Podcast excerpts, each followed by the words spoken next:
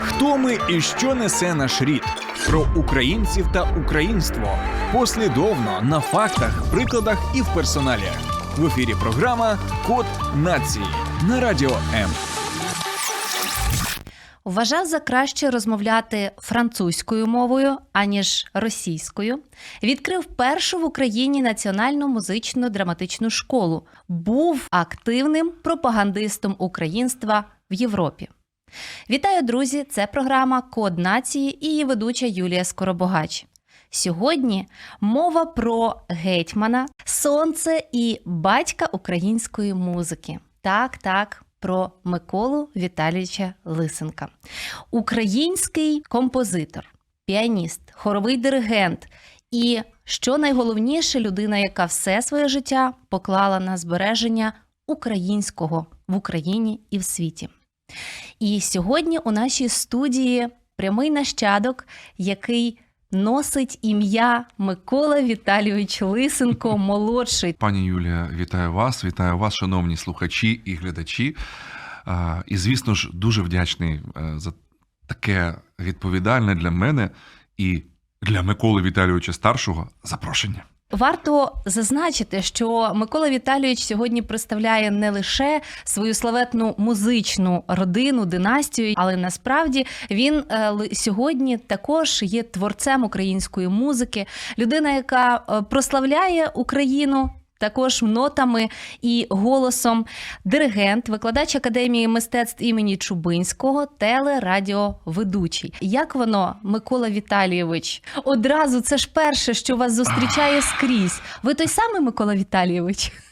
Ой, як важко, ой, як важко. Єдине, де дуже допомагає, це зі студентами. Коли кажеш Я Микола Віталійович Лисенко, вони зразу припиняють всі розмови, зосереджуються і сидять тихесенько, як зайчики, дивляться на тебе і ловлять кожне твоє слово. Ну і звісно ж. е, Потрібно відповідати їхнім очікуванням. Я дуже люблю спілкуватися зі студентством. Менше з тим, е, усвідомлення того, що я Микола Віталійович, звісно, не той самий, мені до того самого дуже далеко. Я іноді, коли їду повз е, оперний театр і дивлюся на монумент прадіда, я собі думаю, боже, боже.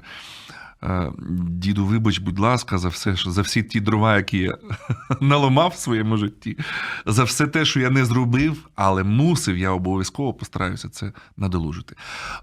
Лисенко це дуже-дуже непросто. А особливо, коли ти усвідомлюєш, що ти повний теска, годі казати.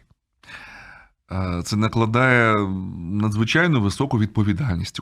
Тому, коли я стою за пультом, я кожен акорд вимірюю е, відповідністю. От що б сказав прадід, коли б він це почув. Але е, почав я усвідомлювати це вже досить в зрілому віці. До 12 років, приблизно до 11-12 років, батьки мене від цього вберегли. Вони зробили хід конем, будемо так казати. Вони не віддали мене в десятирічку імені Лисенка. Я там не вчився. Мене, мене всі перепитують: де ж ти вчився? Де ти вчився музиці? Е, Музиці я навчався в студії, е, в школі студії при консерваторії. А здебільшого, набагато більше, ніж в школі, я навчався за кулісами оперного театру. У численних хорових колективах мого батька. Мій батько Віталій Лисенко, професор, е, народний артист України, відомий в Україні і в світі хоровий диригент. На жаль, він безвісти пропав у 1999-му, але до того він встиг багато чого мені передати. І ось навчання музиці, е, всотування української народної пісні, її традиції, її звучання цього мелосу неймовірного. Це багато в чому завдяки батькові і його роботам, численним роботам, в тому числі і в Національній опері України він був хормейстером. а Я а, поруч з ним такий хвостик за ним маленький. Оце було моє навчання, мої університети. І згодом, коли я після 11-12 років почав усвідомлювати, хто є хто, і взагалі е, до якої родини я е, маю стосунок безпосередній, то мені стало трошечки страшно. Я трохи перелякався. Е, До такої ступені, що навіть е, був такий план. е, Ну, вже в десятиріч, коли син не вступив. Добре. Тепер наступний крок е, повністю піти не по музичних якихось стежках, а будеш дипломатом. А я сказав: стоп, стоп, я, мені подобається військове щось. Давайте військовий перекладач. І ось в мене був ну, неймовірний вчитель. Він був особистий перекладач космічного екіпажу Союз Аполлон. Він е, з американцями цими потоваришував. В нього всі фотографії, світлини з особистими підписами американських астронавтів. Він був військовим перекладачем і запалив в мені бажання е, бути дотичним до цього фаху. І ось я в 17 років е, випускаюся зі школи, закінчую школу, і, і тут за місяць до вступних я кажу батькові: тато, вибач, військового перекладача не буде. Тато на мене, що ти собі надумав? Я кажу, тато, я хочу бути хоровим диригентом, тато, не лайся. А знаєте, що таке в 1988 році захотіти бути хоровим диригентом? Це конкурс 17 осіб на місце. І тато хапається за голову, Боже. Я нічого не підготував, я нікого не попередив, я з тобою не займався. Як ти хочеш бути хоровим диригентом? Я кажу, я не знаю як, але я знаю точно, що хочу. Оце Військовий вас- перекладач, да, да, я I speak English very well. е, without dictionary.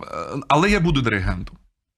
І потім починається оцей дивовижний шлях в музику через диригентуру. І я дізнаюся, до речі, що а, диригент е, це кондактор, тобто той, хто е, скеровує, і е, interpreter це перекладач. З англійської, і інтерпретатор це той самий диригент. Тобто диригент і перекладач це дуже дуже схожі професії. Це ті, хто перекладає е, емоції, е, якийсь е, світогляд, е, набор е, почуттів музикою, е, мовою музики.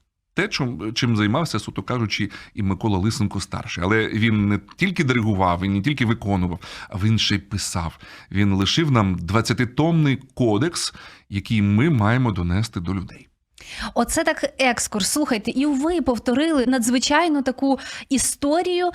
Перелом зробили у сподіваннях е, своїх і батьків. Я думаю, так само як друзі, чи знали ви про те, що Микола Лисенко старший, будемо сьогодні його іменувати саме так. Він також мав насправді вищу освіту у сфері абсолютно іншій від музичної, а саме природничу. Захистив дисертацію. Розмноження нитчастих водоростей. Боже мій, це, це і з одного боку трохи еротично, з іншого трохи загадково, абсолютно неймовірно. Для мене не вкладається взагалі в розум, як Микола Віталійович міг це зробити. А ще він попрацював мировим суддею. Чи знали ви це? Ось В нього цього не є знала. так, клаптик юридичної е, такої кар'єри. Мировий суддя це той, хто е, представляв інтереси селян при виході з скріпацтва від поміщиків і намагався якось владнати оці такі спірні, спірні моменти, спірні питання. Пр- Попрацював, бо потребував коштів на на подальше своє навчання. Так, і от власне е, Микола Віталійович. е, Вже я кажу це як бренд, тому що ви створили власний бренд. Попри те, що у вас династія звучна, але це вже власний бренд. Студенти, зокрема, під час війни вони розгублені. Ті, хто щось хотів, не знає, чого він хотів. От подивіться на лисенків і старшого, і молодшого. Вони точно знали, яке їхнє призначення, пішли по своєму шляху.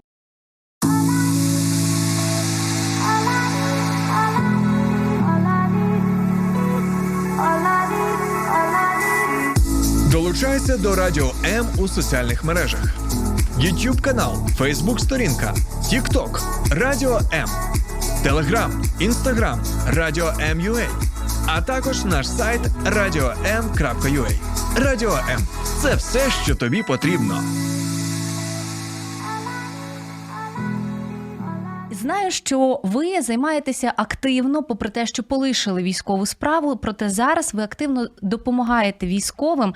І я думаю, що Лисенко старший надзвичайно підтримав би це. Нагадаю, друзі, про Валуївський циркуляр, проти якого Микола Лисенко так феєрично виступив. А саме він переклав українські народні пісні, які виявилися під забороною, переклав їх французькою. І як відреагувала публіка на те, як вона почула знайомі мелодії, але вони співалися французькою, е, що надзвичайно розлютило е, російських представників. Буду казати саме так, тому що ця імперія не давала спокою Україні дуже давно. І от е, лисенки усім своїм родом намагаються боротися аж від того самого моменту, закінчуючи підтримкою ЗСУ сьогодні. Спогад на все життя це три дні до початку війни, і ми в Житомирі, е, в центрі підготовки наших десантно-штурмових бригад. Ми з нашим оркестром, такий ангар. Сидять хлопці, молоді хлопці, 18-19, і видно, що це еліта. Еліта. Просто хлопці, ну такі кремезні, очі розумні.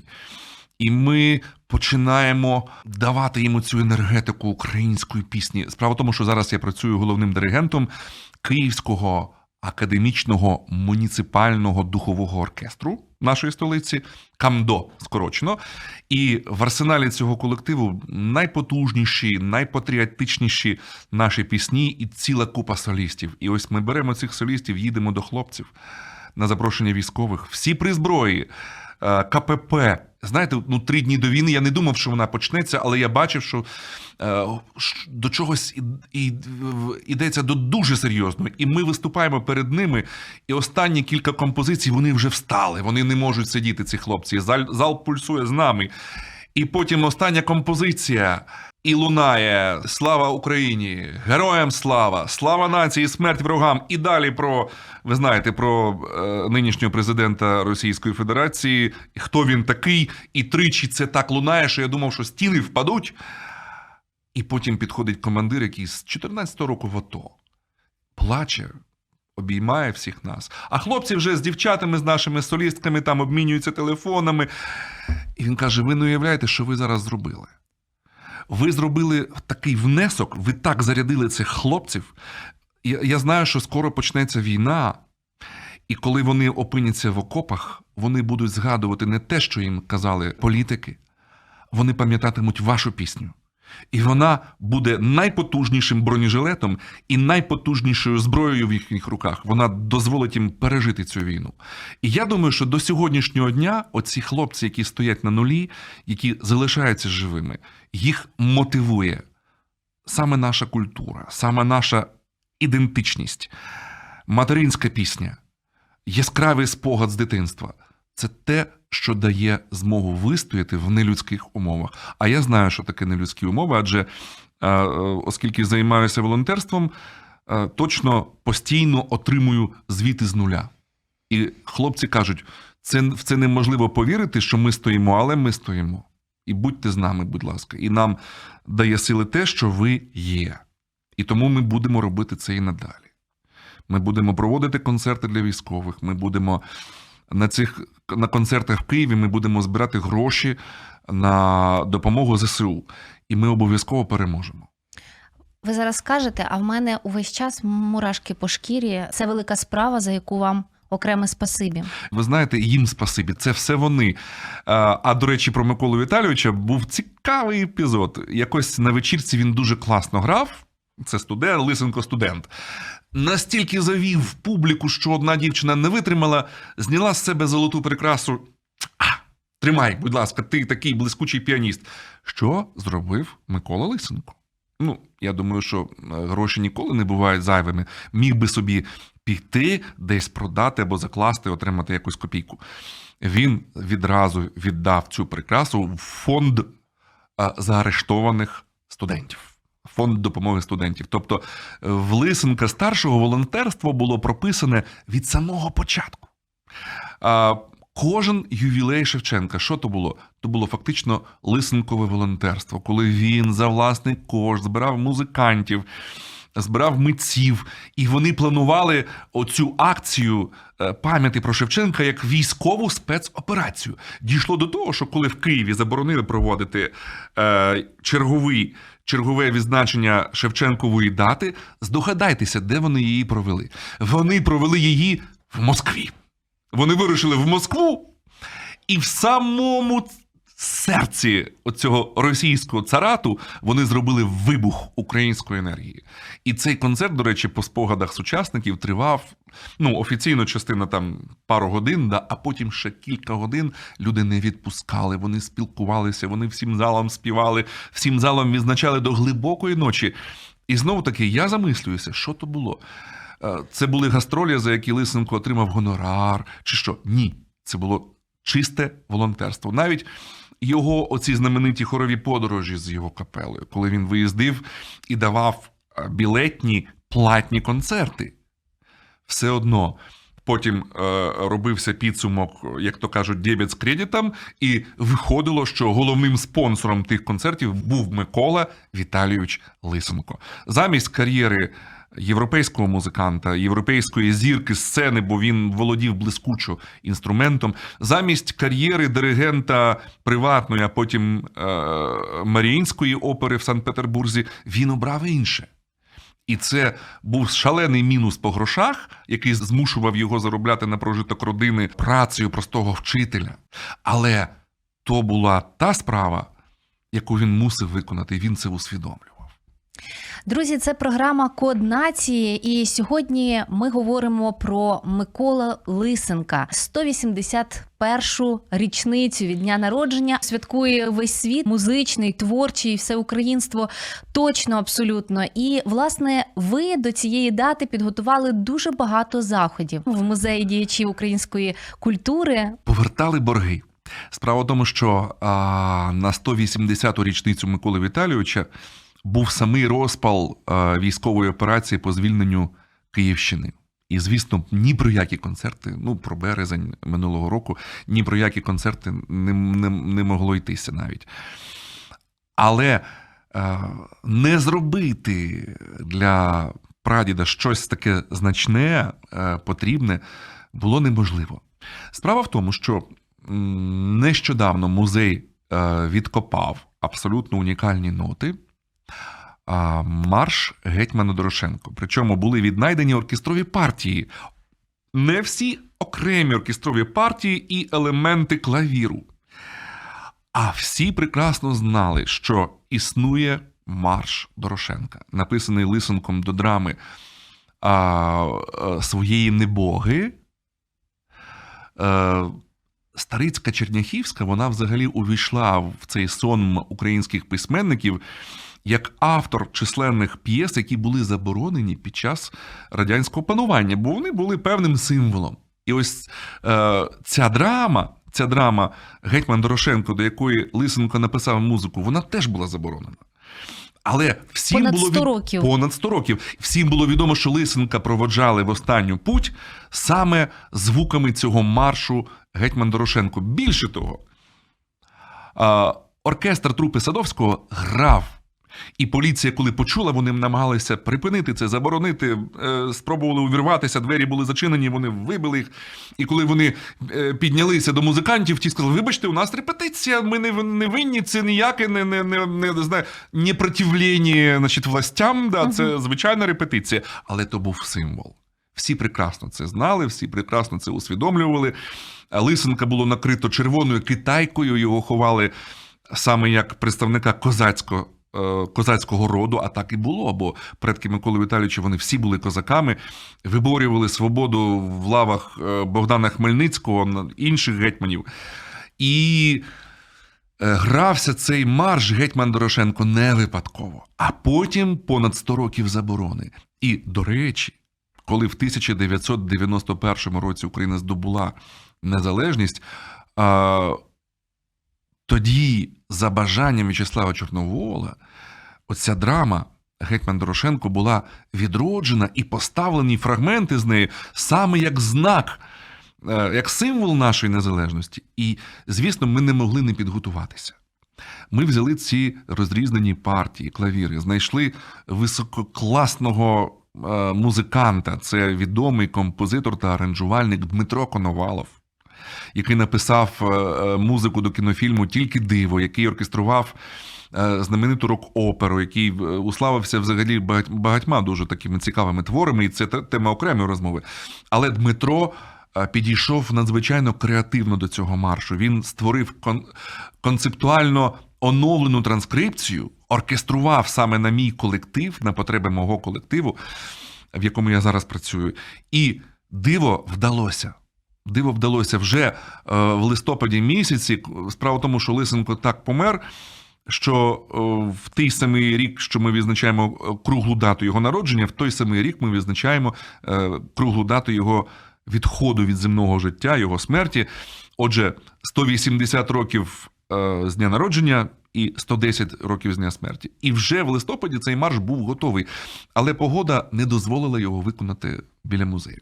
І тоді ми вирішили: якщо Бог дасть гарну погоду в березні, ми це зробимо. І ми це зробили. Я пропоную послухати марш Дорошенко. Особливо рекомендую прислухатися в кінці на завершення. Це писалося ж наживо е, з репетиції. Це ще не студійний запис, але він дозволить відчути його енергію.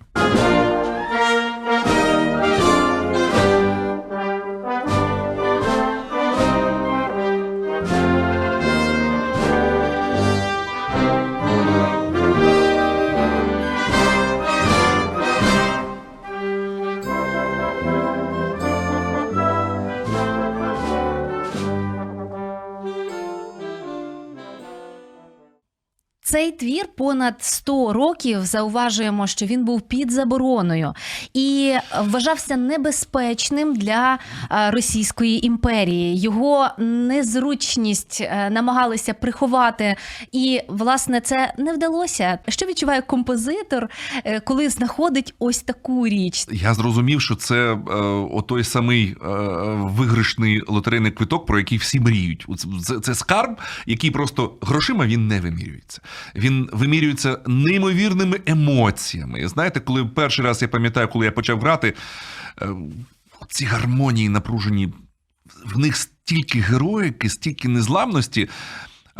Якраз тоді почали робити перші пункти незламності, і я собі сказав: ось мій пункт незламності, ось мій генератор постійний. Знаєте, після першої ж репетиції він почав жити в мені. Але коли я через день почув, як музиканти його наспівують, як вони награють його, я зрозумів, що Дорошенко оселився в їхній душі, в їхній свідомості. То було найдорожче. А я нагадаю, що саме до 180-ї, 181-ї річниці від дня народження Миколи Лисенко під орудою е, Миколи Лисенка молодшого у виконанні Київського муніципального духового оркестру е, прозвучав наново. Ось цей марш В Дорошенка. транскрипції і оркестровці Дмитра Коновалова, абсолютно геніального нашого українського композитора і аранжувальника. Так, але це не єдина композиція, яка має свою унікальну історію, яка вважається знахідкою. Ще одна річ, якою ви поділилися з війною. Про це мало хто задумується, але до війни тема віденського балу була.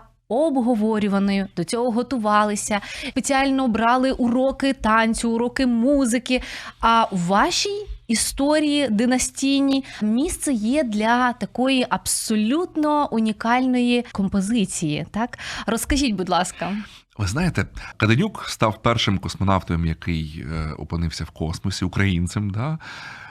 Олександр Пушняк є такий відомий баритон. Він став першим українцем, який заспівав в Байройті в Вагнерівському театрі.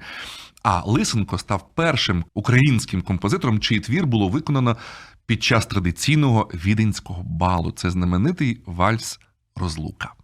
Він настільки вразив віденців, і ви знаєте, це напевно найдорожчий подарунок від європейців Миколі Віталійовичу на його ювілей, бо це трапилося саме навесні 2022-го.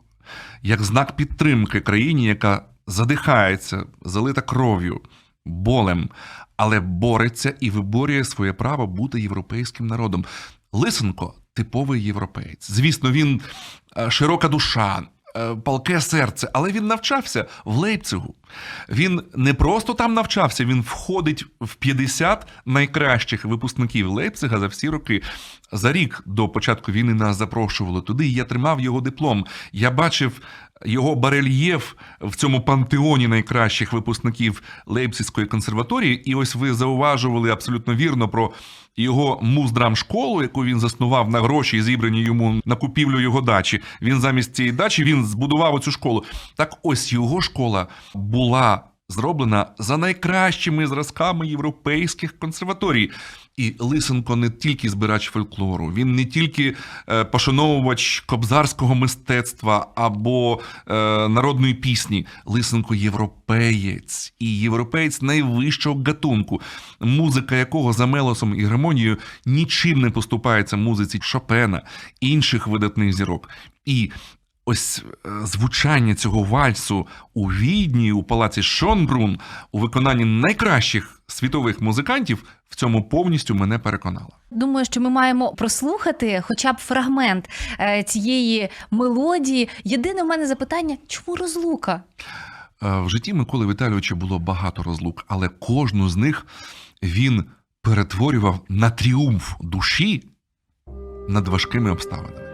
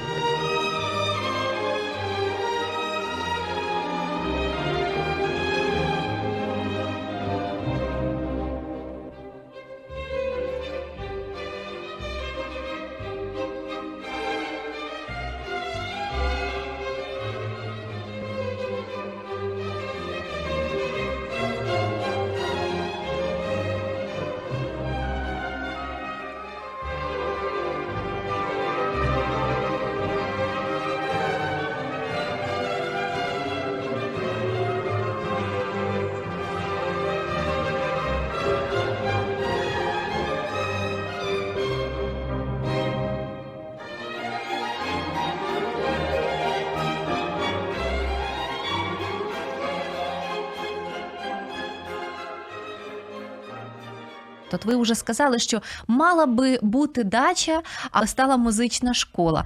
І це не єдиний момент в історії українських класиків. Ми знаємо, що саме таким чином був створений перший український театр на таку добровільну пожертву. Михайла Старицького, так. І- Брата Миколи Віталійовича, Так, з яким і вони я пліч опліч. З Чубинським він теж дружив. Так, До речі, так. Лисенко писав. Е, Перший варіант гімну на вірші Чубинського був написаний Лисенком, і ніхто не знає, як е, він звучить, бо він побутував в усному переказі. Потім десь зник і з'явився той, який ми знаємо зараз варіант. Так, але е, про дружбу саме е, Миколи Лисенка і Михайла Старицького, що ці двоє молодих людей вони мало того, що виросли, вони разом створювали музику. Вони закохані були в одну дівчину. Вони закохані, і от власне я хотіла запитати, як вам ось ці історії про закоханість ваших предків? Як тому, що про це найцікавіше чомусь людям чути саме про якісь історії кохання, про моменти драматичні, де хтось комусь виконував серенади. Ви самі їх знаєте і розповідаєте. Ой, ой, ой. Знаємо, в житті Миколи Віталійовича е, було кілька таких дуже драматичних історій кохання, коли він закохався в звичайну сільську дівчину, а його дядько, який передав йому старовинні козацькі грамоти з усіма універсалами гетьманськими, які дарували. е, Певні вольності і маєтності роду Лисенків, він теж був одружений на селянці. І Микола Віталійович хотів, напевно, наслідувати цей приклад. І він закохався в селянську дівчину. І тут батьки вирішили зробити теж свій хід. Коли е, панич поїхав десь в якесь інше місто, вони запропонували батькам дівчини е, корову, коня. І ви знаєте, оця пристрасть до худоби перемогла кохання. На жаль, і коли Микола Тач повернувся, вже сім'я переїхала в інше село, отримавши гарну компенсацію. Таку коров'ячо кінську, да. А звісно, е, дуже драматичним моментом було, коли Микола Віталійович і його брат, ну це, це був двоюрідний брат. Михайло Старицький це двоюрідний брат Миколи Лисенка, коли вони закохалися в одну панночку. І так народився е, знаменитий романс Ніч яка місячна. Звісно. Музика Лисенка трошечки відрізняється, вона відрізняється від того варіанту, який ми знаємо зараз. І Текст потім був адаптований, але початково, початково, взагалі, ця ідея цього романсу вона народилася саме від цієї закоханості. Один е, склав текст, інший склав музику, і поїхали підкорювати дівоче серце. Але дівоче серце вирішило не е, обирати когось одного, краще чекати на свою долю. І, і напевно, та дівчина не помилилася, адже Микола Віталійович зустрів потім своє кохання, а Михайло Старицький одружився на сестрі Миколи Лисенка. І так вони стали ще ближчими і пронесли цю дружбу, цю спорідність крізь все своє життя. Як приємно, певно, було ось цій панночці. Потім вона ж явно знала, хто до неї залицявся, які що це серенада, але вона вчинила як справжня дипломатка. Так Е, вона е, друзі показала хист справжньої українки, просто дипломатично. Ну не те, щоб відмовила, а підтримала обох, виявивши до них схильність. Рекомендую вам також прослухати і ці мелодії, але уже не в нашому ефірі, просто дізнатися про них більше. Ця династія створила не лише надзвичайні твори в абсолютно усіх жанрах музичного мистецтва. Микола Віталійович Лисенко старший створював опери, музично-драматичні твори, кантати, хори, обробки народних пісень, камерно-інструментальні п'єси, романси.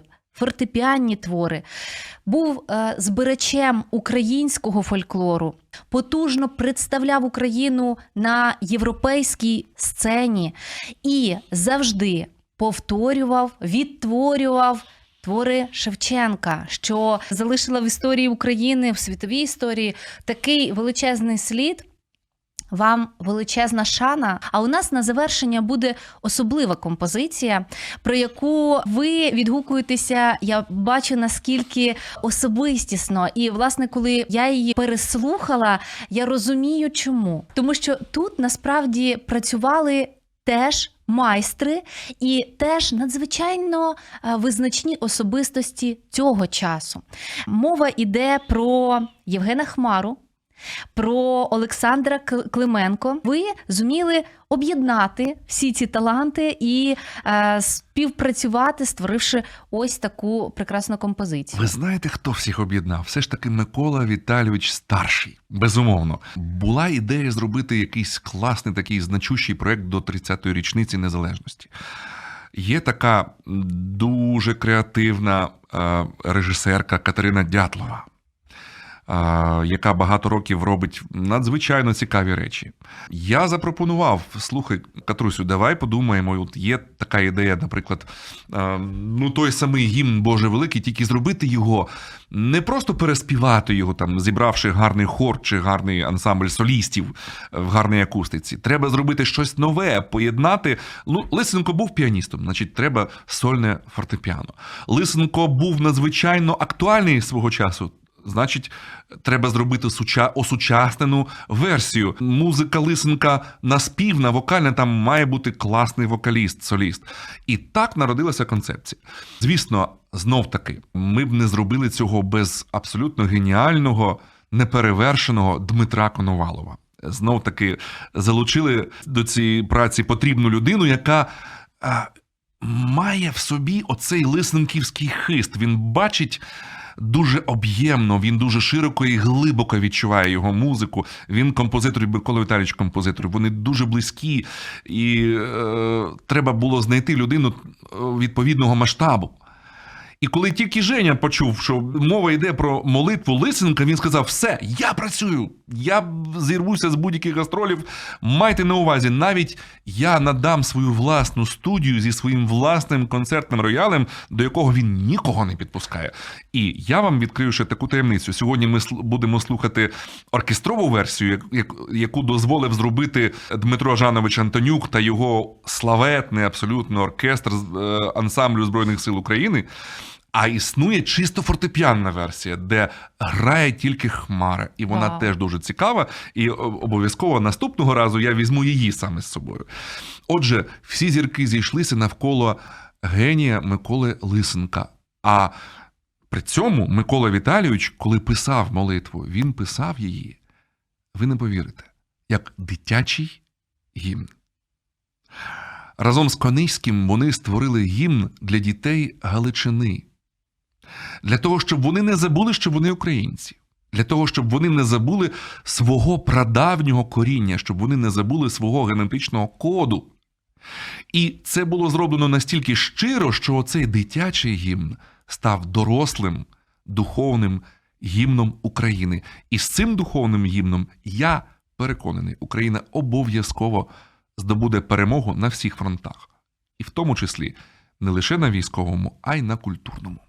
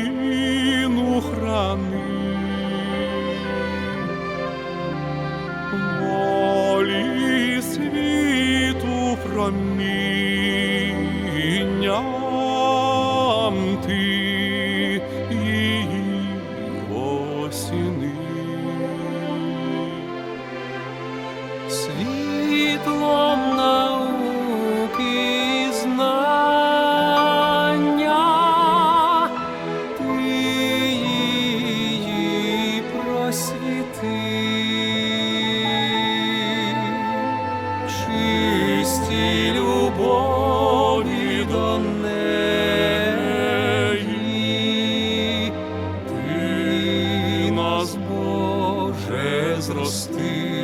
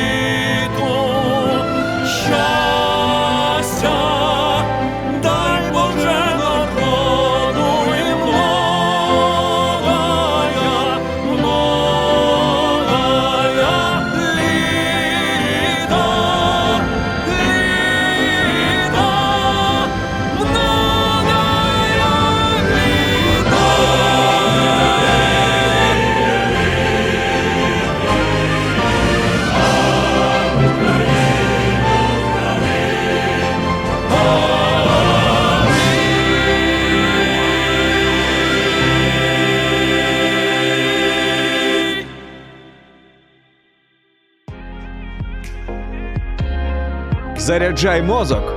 Слухай Радіо М.